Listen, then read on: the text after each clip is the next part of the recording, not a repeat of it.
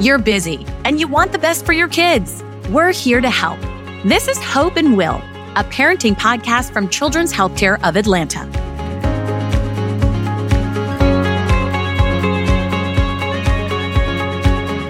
Today, we have a special episode that's equal parts fascinating and exciting, especially for Georgia parents. Parents have relied on Children's Healthcare of Atlanta's specialized pediatric care for more than a hundred years. If you've ever tried to find a parking spot at a children's hospital campus or neighborhood location, it's no secret that need for our services has been growing at lightning speed. That's why we're embarking on our most significant endeavor yet to broaden our reach and create an even better experience for families who walk through our doors. The new Arthur M. Blank Hospital is slated to open September 29, 2024, at the site of our expanded North Druid Hills campus. If you've driven on I 85 or North Druid Hills Road in the past few years, you've likely caught a glimpse of its construction. This 19 story, 2 million square foot facility is more than just a building. It's a giant leap forward to deliver cutting edge care and meet the needs of Georgia's growing pediatric population. We know you have questions about it, and that's exactly why we're doing this podcast. If you've ever looked at a large scale construction site and wondered what went into making such an undertaking possible, this conversation will shine light on what it takes to take a sapling of an idea and translate it into something really big. It is my pleasure to welcome Linda Cole, Linda Matzigkeit, and Chris Chalette to the show. Our three guests, with help from some very talented teams of men and women throughout children's, have spent much of the last decade helping to conceptualize, plan, and execute the creation of this new facility. Linda Cole is a 30 plus year veteran at Children's who started as a nurse and now serves as chief nursing officer. Linda Matzigkeit has spent 21 years leading administrative teams at Children's. She's also a newly licensed EMT who occasionally picks up shifts as an ED tech in children's emergency departments. Chris Chalette joined Children's in 2016 as Senior Vice President of Facilities Services. Chris is accountable for all things real estate, planning, design, and construction. Since joining Children's, Chris has been largely focused on the development of the North Druid Hills campus and the new Arthur M. Blank Hospital. Together, these three have played key roles in not only bringing the campus to fruition, but also making sure that employees and patient families have had a strong voice in shaping planning and decision making from the get go. Thanks everyone for coming on the show. This is so exciting. I'm really excited to dig into this. And Linda, I want to start with you because I want to go back to the early days. I hear there were conversations about the potential need for a new hospital that started 10 years ago. So, how did the idea to take on something this massive come about? It is exciting and it did start a long time ago. So in 2014, we were starting to see that we were full on a very regular basis. And so we started to look at what are our options? And we looked at is there an opportunity to build on to our existing hospitals? So at Egleston, part of the problem was there's no more land and it's a very busy corridor. So that was pretty immediately ruled out. Then we looked, could we build on to Scottish Rite? And again, we're pretty land constrained. And we quickly came to the conclusion that we're going to have to build a new facility. So the decision was do we build one big facility or do we keep two hospitals? And the decision was made to keep two hospitals. And so then the next decision was where do we build the new hospital? We're going to keep Scottish Rite, but where do we build the new Egleston? And so interestingly, and if the listeners have been around Atlanta for a while, they'll remember that the Braves vacated Turner Field. And that was one of the locations. It was for sale. We looked at that. We looked at the old GM plant on 285. And we also looked at a manufacturing facility up 85 that was for sale. So we looked at a lot of locations and ultimately landed that the best location was going to be the property we already owned at I 85 in North Druid Hills. And the plan wasn't just for this site to become the location for the new hospital. You saw the opportunity to transform the acreage into an entire campus, the North Druid Hills campus. And that would also house a brand new outpatient facility, as well as a new workday home for employees who support clinical operations. The first building constructed at this campus was the Center for Advanced Pediatrics. That's often called CAP and it opened in 2018. So tell me about it and how you decided where it would be located on campus. So, the Center for Advanced Pediatrics is right on the corner of North Druid Hills and 85. And so, when we were really laying out the campus, we knew that was our first building. We weren't sure where everything else was going to go. We had some idea, but we felt that was a no regret move. And it sure was because it became a beacon for Children's Healthcare of Atlanta. And so the big children's with our medallion, you can't miss it. And it really became that shining light for all our patients and families and the gateway into the campus. The Center for Advanced Pediatrics is a really, we call it a one stop shop for chronic and complex care. And so think of it like a medical office building or doctor's offices where you go to have your clinic visits. And what we were trying to create was a place where parents could go to see multiple physicians in the same day or multiple providers. And we wanted to make it convenient and easy for parents. And once you had the plans in place, not just for the center, but the hospital and whole, you couldn't just break ground. You had so much of your administrative workforce working on the very site you needed to build. How exactly did you displace those employees to make room for the hospital while also making it possible for them to continue their day to day work, which is really vital? It's interesting because it was another decision point where we had to say, are we going to just rent space throughout Atlanta and disperse our support staff, or are we going to build a facility for all of them to come together? And we ultimately concluded that we want one location with all of our support staff on this campus so that they can help support the hospital and be close to the kids. At the end of the day, we all come to work here because we want to be close to the kids. We want to be part of something special. And that's how we decided to also position our support center here on this campus. Can you tell us a little bit more about the support center, how it fits into the greater campus?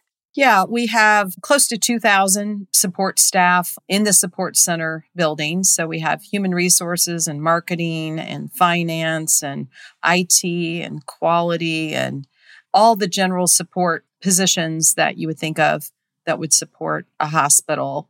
And so what we wanted to create was a place where they could come to work, but we also wanted to create a support center that would be available to our entire organization. For example, we have a fitness center here and we invite all of our employees from across all of our locations to come use the fitness center. We have a care clinic where we have a physician and you can visit there and have a normal doctor's appointment we have an eatery for our employees to get breakfast and lunch. So, with the construction of the Center for Advanced Pediatrics and the support center complete, it was time, I understand, to shift focus to building the new hospital, the one we now affectionately know as Arthur M. Blank Hospital.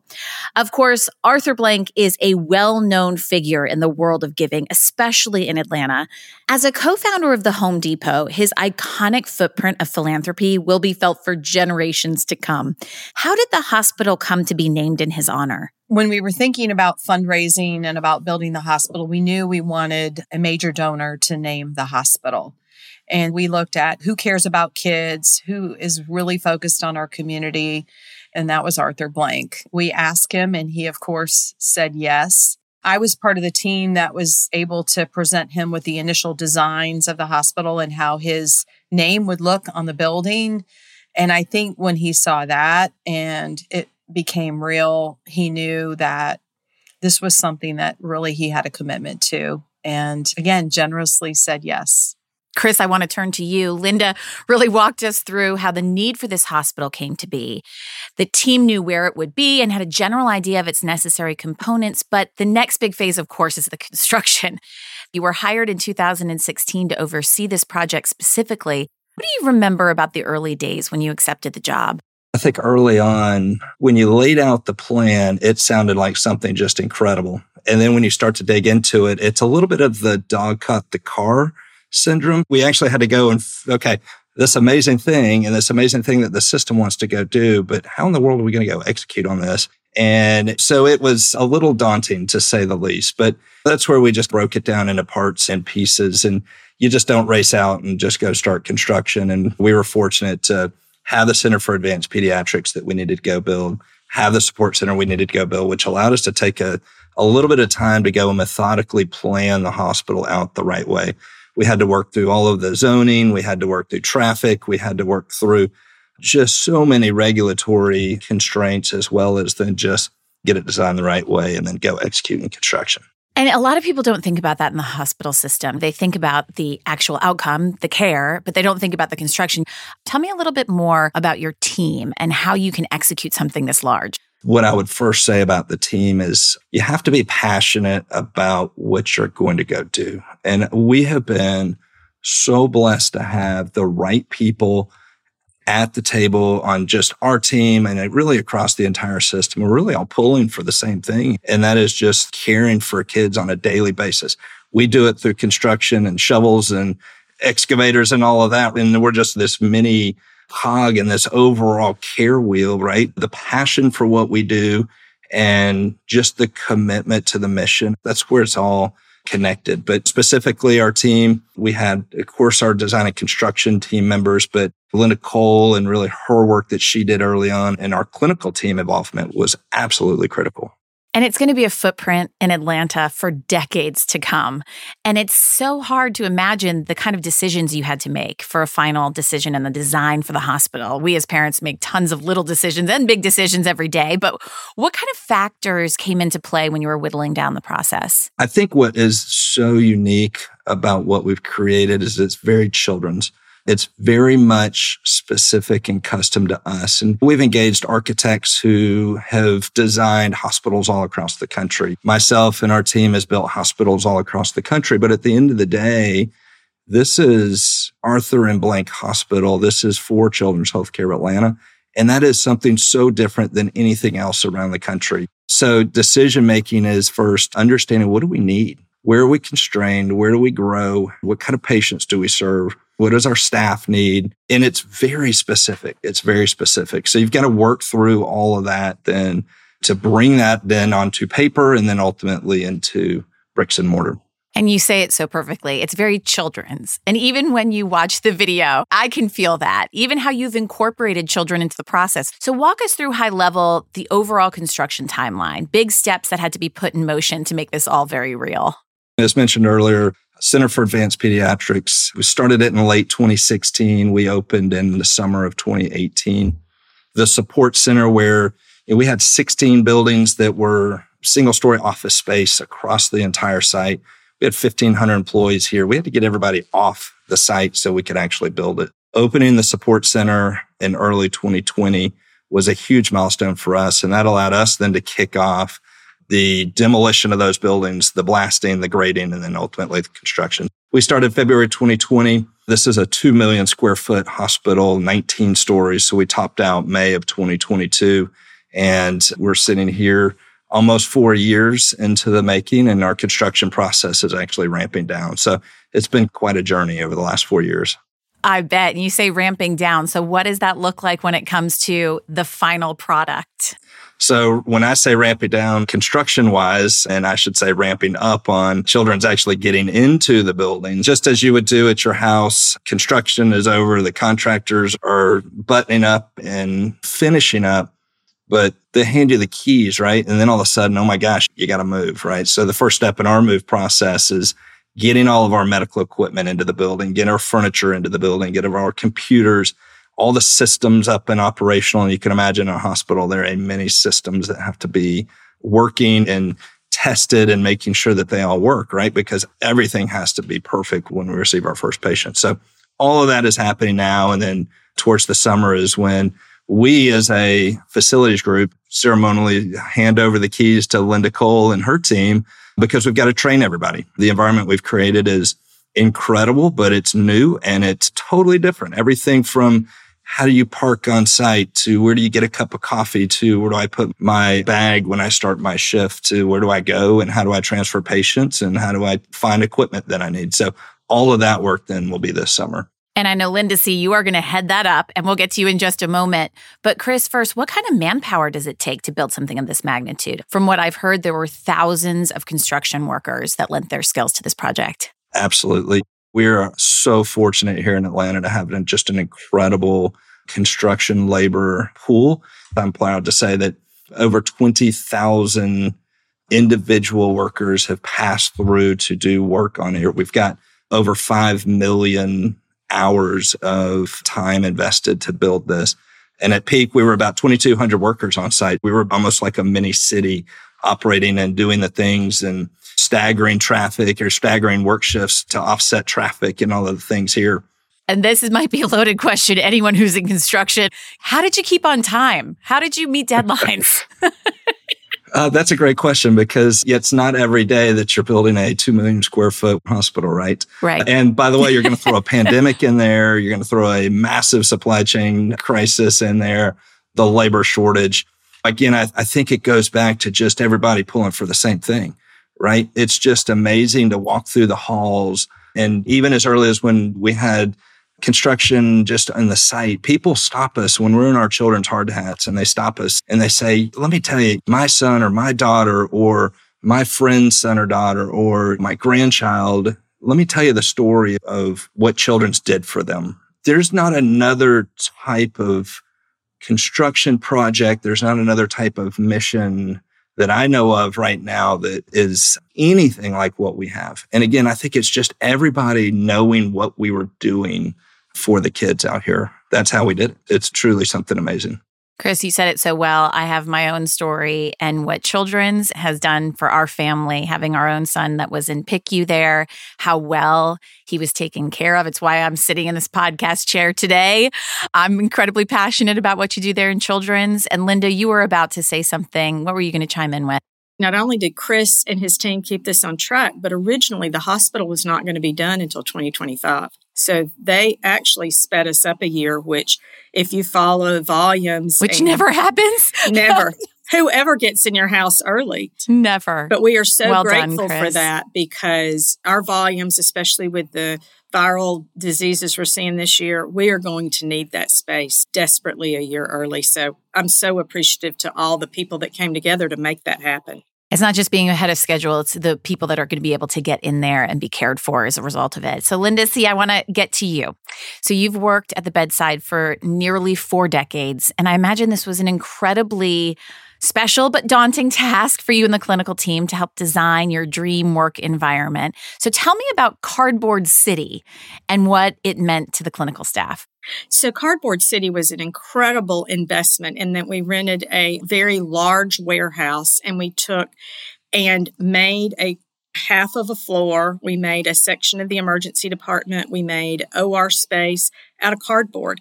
And we had people that were cardboard origamis. They actually made CT scanners out of cardboard. So the staff were able to come in and really work in the space very realistically like it was going to be the space when it was completed. We had been planning actually for Cardboard City, as Chris talks about, they were working on support and CAP. We had clinical teams coming together to say, how big should the patient rooms be? Where should the med room be in relation to our equipment room, etc.?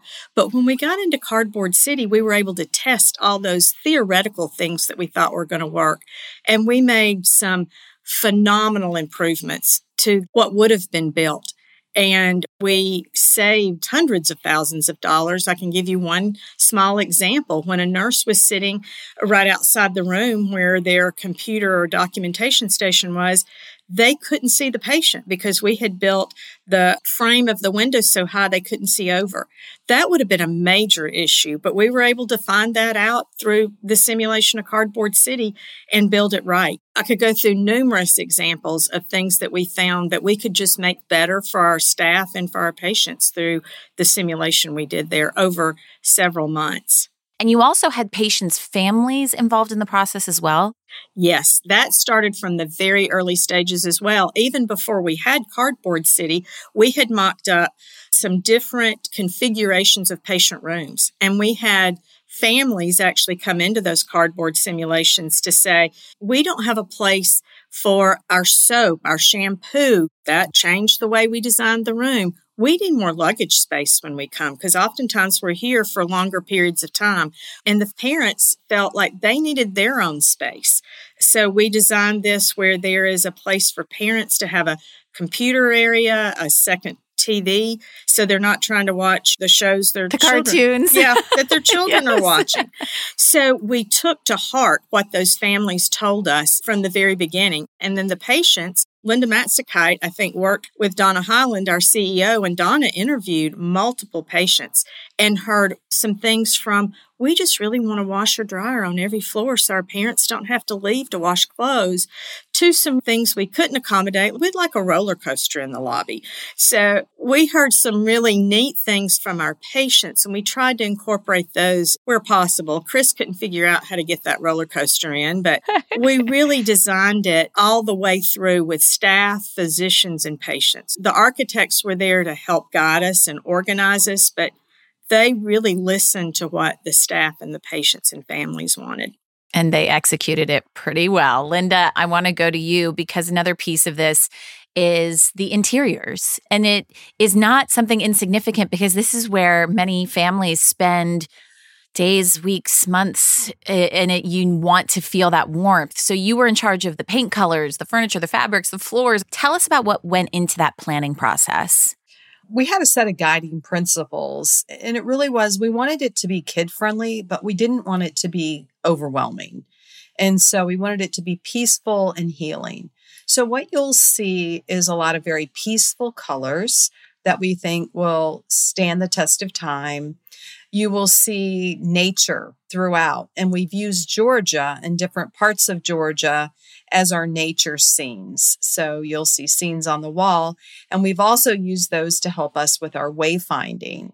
We looked at what are some special touches that the kids would like from a design standpoint. So you'll see trees inside and leaves and twinkly lights. And so just giving some extra special to that soothing nature healing environment. Peaceful is another word you used, yeah. and you said peaceful colors. Describe that for me. So you'll see light blues and light greens and lavenders with a touch of light orange here and there. Nothing loud and not a lot of primary colors.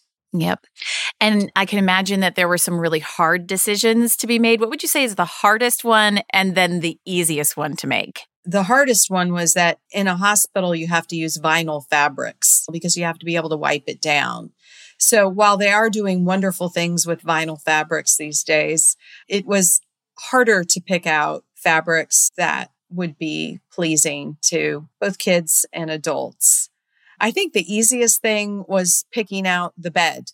As Linda Cole mentioned, the parents had a lot of requests, and one of them was a comfortable bed. If you've ever spent a night in the hospital, you know that having a comfortable bed is really not typically something, but I'm here to tell you we have a really comfortable double bed.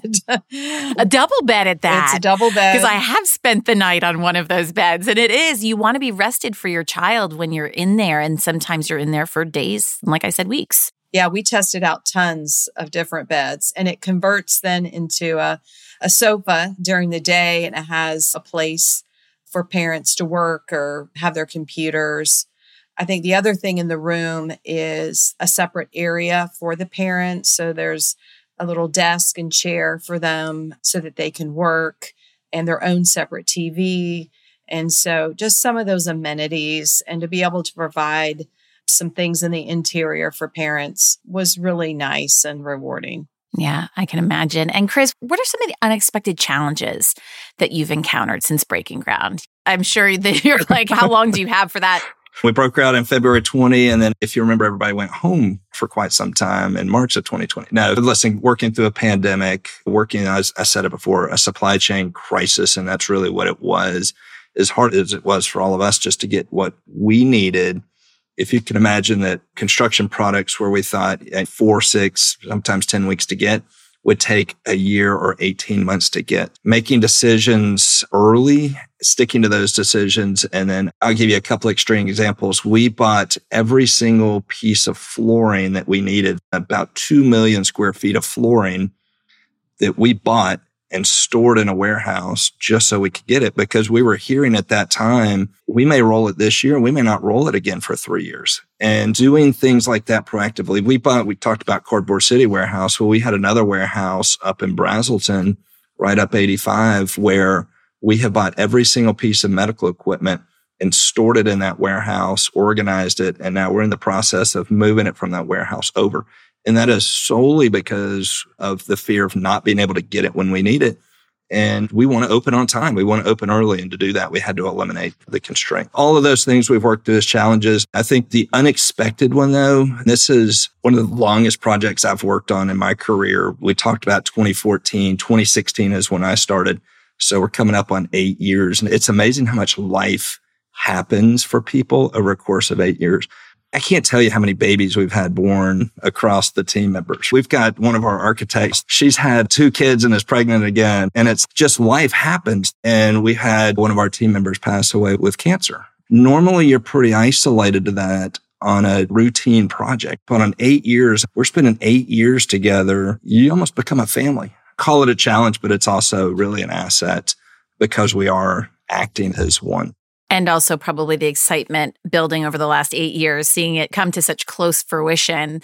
And anyone who's driven down North Druid Hills or I 85 in the past few years caught a glimpse likely of this rise. But tell us some of the things that you're most excited about within the facility. I think I could describe about every inch of the facility. It's just, there's so much. You walk in our lobby, and our lobbies today are a very active, fun, happy place. And Arthur M. Blank Hospital takes that to a whole new level. And you walk in, there's so many amenities for our families. There's so many amenities for our staff and just to provide our staff an opportunity to grow in what they're doing and to, to have an opportunity to, to do what they're doing so incredibly well today and take it to the next level. We've got a rooftop terrace that's an area for our bone marrow transplant kids who today at Egleston really can't leave their room and certainly can't leave their unit and they're immune suppressed and they just can't go we've created a rooftop terrace for them so they can actually leave their room safely and go outside. And it's just an incredible environment. There's just so many pockets of the building that just make it so special. I thought it was really amazing that you have more than 20 acres of green space, that you have all of this room for patients to get out there, be in nature, which can be healing in and of itself.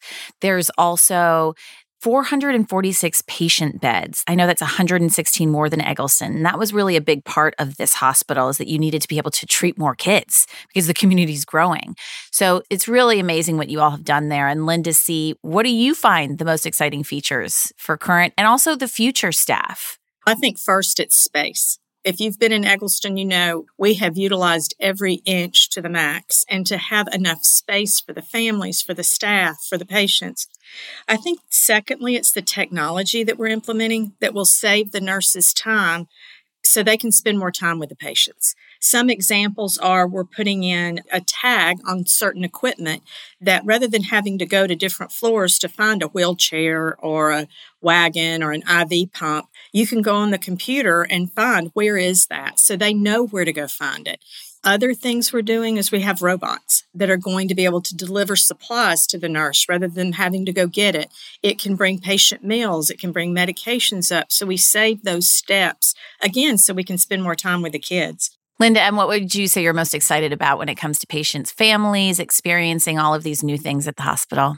There's so many, but there's going to be a wonderful family resource center where families can go, parents can go work in a business center type setting. Siblings have a place to play and families can just get away. We'll also have a radio station and kids, and they usually bring their parents, can come down and we have celebrities stop by and then we have an area that's going to be more of an indoor outdoor play area that will be large where kids can come and do arts and crafts, they can play games. It's really, there's so much for families. And there's going to be so many more families there. Have you also accounted for just the influx in capacity and how you're going to be able to, just for something as simple as how you're going to park there. Yes, parking is a big deal. And Linda Cole and I often joke that we'd have to go on witness protection if we didn't provide enough parking.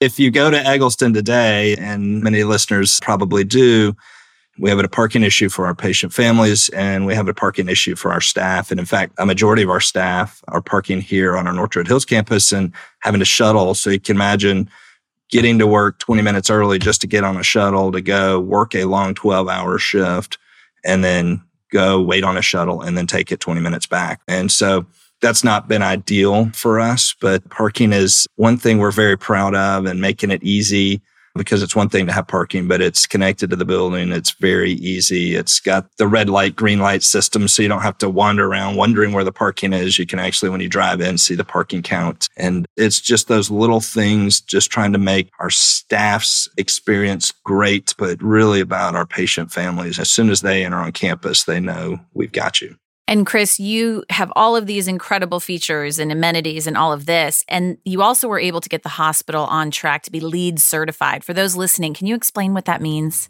Yeah, LEED is what we use in the design and construction world to basically gauge how sustainable and how efficient a building is. And for us, these are easy decisions. These are decisions about just doing the right thing from water. Water is a very precious resource for us. If you remember years ago when we were on the how many days left until Lake Lanier runs out of water, right? Those are real issues that we're not dealing with them today, but we will deal with that in the future. And so making it extremely efficient, 20, 25% less water usage at this facility expected than what we have today. Energy and power usage obviously is a big deal. But again, just the products. And if we want to bring that feeling of nature into the environment, then we should be using products that are environmentally friendly. And we're excited that we've done that. And then through the process, we've diverted 85% of our construction waste away from a landfill and recycled it. And those are just incredible numbers when you think of the sheer scale of this. So LEED again is that measurement, that metric. Center for Advanced Pediatrics was LEED gold. Support Center is LEED silver. And then we're on track for LEED silver here at the hospital, which is just exciting. We're so excited about it. It must be your honorary construction managers doing their hard work. They keep us I on track. I love that you all did this. Yes, tell us about them. They've been assisting you the whole way. They have. In fact, the first video we did, we were really early in the site work. And so we're just stepping our toe into this. And JoJo came out and it was his birthday. And I, I, it has been so fun. These are kids that received life saving care at Children's. These are not actors. You've got JoJo, Lex, Ariella Faith, and they're just kids and it has been so fun to watch them. I mean, you can imagine I've got my own kids and you do too. And four years is a really long time to watch a kid grow. And it's just been so exciting. And to see them blossom, to see them obviously continue to thrive, but just the excitement of walking them in. Lex, we did a shoot recently in the patient rooms and he was just, you could see the excitement on his face and I think it was a little jealous. He was like, man, mom, why couldn't we have a room like this? But that's what gives us the confidence to know that we're doing the right thing. When the kids are coming in and they're wowed and they're blown away by the environment and excited to talk about it and excited to tell their stories and talk about what it would be like if they were here. It's just truly amazing. All three of them are great kids. And they're giving regular updates, I understand, to Mr. Blank, as well as behind the scene previews for our community. So, for anyone who has kids who are interested in construction, also just to watch these kids break down an interesting subject matter, you have got to check out these honorary construction manager videos. Since before the groundbreaking, JoJo, Ariella Faith, and Lex have served as Chris's honorary right hands. They help keep Arthur Blank and the community all up to date on the progress. We have watched, as Chris, you mentioned, these kids grow up. Four years is a long time in kid time. So these buildings have gone up and they've got a big year ahead. They're going to prepare for the grand opening. So we're going to link to more about them and their videos on this episode webpage on choa.org. So, Chris, there's one last feature I want to ask you about. This is the way of the future and it's here it's robots and it is alive and well when it comes to Arthur M. Blank Hospital.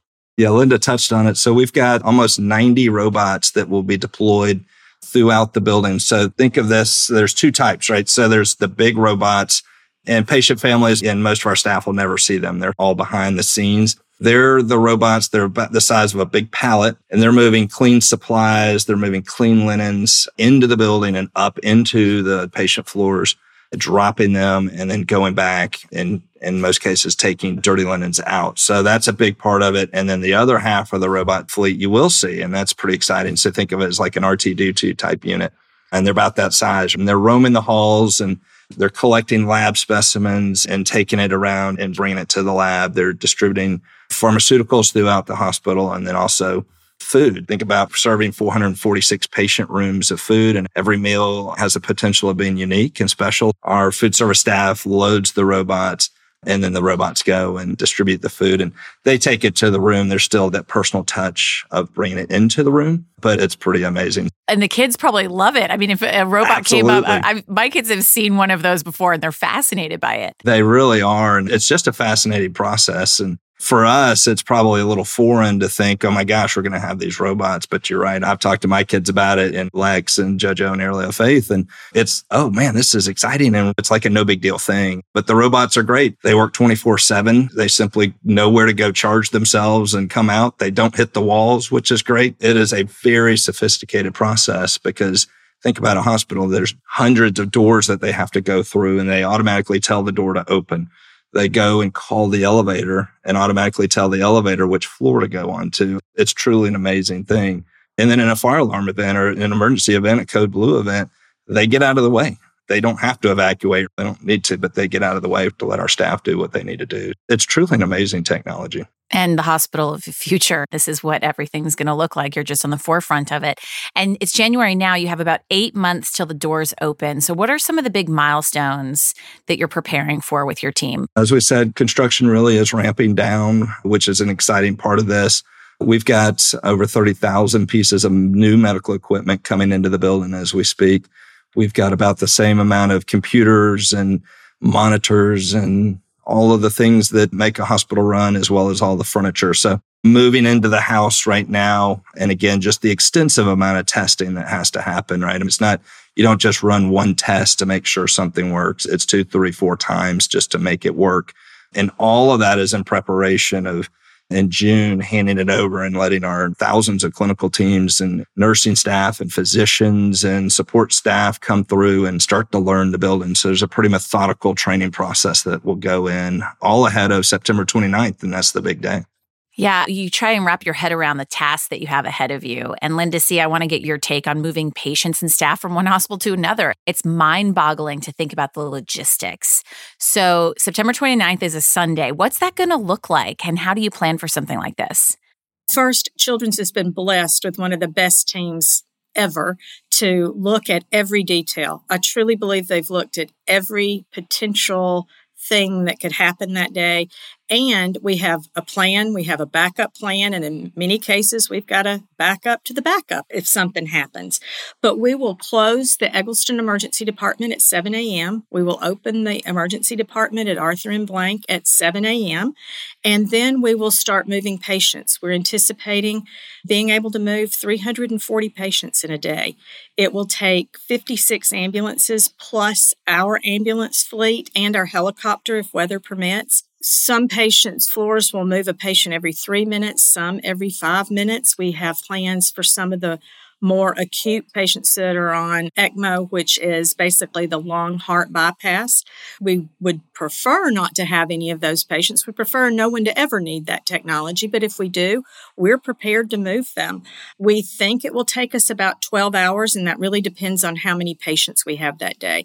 We do have plans to try to decrease census, but kids get sick and everything can't be planned, so we'll be prepared for the hospital to be full. When you're thinking about these logistics, there's so many different options I'm sure you went through. Why not do a more gradual move with shifts? You think about the day that September 29th, we'll have to have full support staff at both hospitals.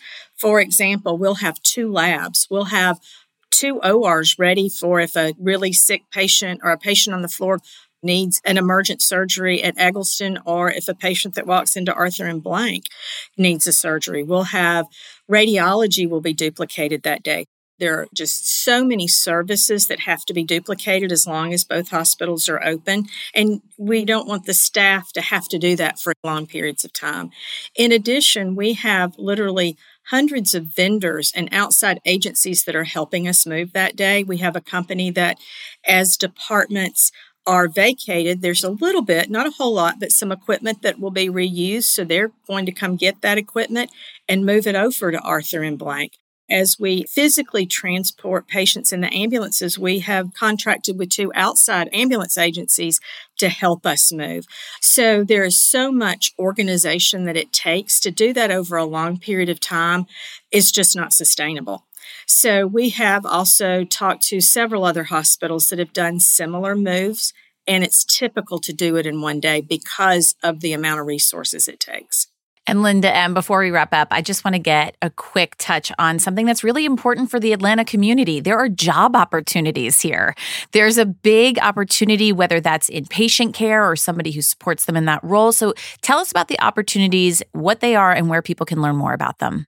Great. Yes, we have a lot of hiring to do. We've already hired a lot of nurses over the last couple of years in preparation. And we're going to be making a big push in the next several months. So careers.choa.org. If you go there, all of our jobs are listed and we have job openings in nursing, respiratory, radiology, pharmacy, security officers. That's a big one in facilities because we have this huge plant. So we have different facilities positions open and many more, but it's all on our career site and we'll be opening new positions each month. So if a listener doesn't see what they're looking for right now, keep checking back because we've got a lot of positions that we will be hiring for. That's wonderful to hear. Chris, I want you to just fast forward in your mind to September 30th, 2024. This is the day after the move in, the doors are open at Arthur M. Blank Hospital. What would you say that day is going to mean to you and so many of the people who worked tirelessly to make this happen? I think, and what I hope is that it's just another Monday Sunday, the 29th, is going to be an absolutely, call it crazy, call it orchestrated, call it tiring, call it amazing, probably very emotional for a lot of people day. But Monday, we just have to get back to work. We're going to deliver the care that we deliver on Monday of next week we got to deliver that same care Monday, September 30th. And I think that's really what success means for me is that it's not about the building. It's just about the care. It's just about the kids and the care they're getting. So that's a big deal. But I think from my perspective and our team's perspective, as things start to slow down, and again, we've been going 90 miles an hour for many years here, but as things slow down, I, I hope that everybody just takes a deep breath and really looks to see what they've been a part of. When I say there's millions of kids that will be impacted by this facility, this is a hundred plus year campus for us. And it's just mind boggling to think about the number of kids and the generations of kids that will come through here and just to be a part of it and just appreciate that they've had a big part of creating this. I think that's really critical. And what about you, Linda C? Anything else that you want to add? You've met three of the leaders that have worked tirelessly on this project, and each one of us represent literally hundreds of other people that have invested so much of their time and their knowledge and their expertise. Children's could not be more blessed to have such a phenomenal team that all rode together to make this possible. And I think that's what makes Children's the uniqueness of it and the specialness. Chris, Linda C., Linda M., thank you so much for taking the time to be with us and congratulations on the incredible work. In closing, I want to reiterate the timing of the transition that we just discussed. On Sunday, September 29th, 2024, the emergency department at Egleston Hospital will stop taking new patients at 7 a.m. At that time, the emergency department at Arthur M. Blank Hospital will officially open. By nightfall on September 29th, all Egleston patients will have been transferred to the Arthur M. Blank Hospital. As of Monday, September 30th, 2024, Egleston Hospital will no longer be open for patient care. Throughout the transition, our Hughes Spalding and Scottish Rite hospitals will remain open. Of course, there's going to be lots of reminders and communications shared between now and then. Now, to learn more about what happens within the walls of all of our campuses, be sure to subscribe or follow Hope and Will wherever you stream your podcasts. To see more updates about the campus and learn more about our three honorary construction manager patients, visit choa.org slash podcasts. We're going to link to some incredible videos and images that shows the ins and outs of the new campus. We'll also answer more of your frequently asked questions there. I'm Lynn Smith, and this has been Hope and Will, a parenting podcast from Children's Healthcare of Atlanta.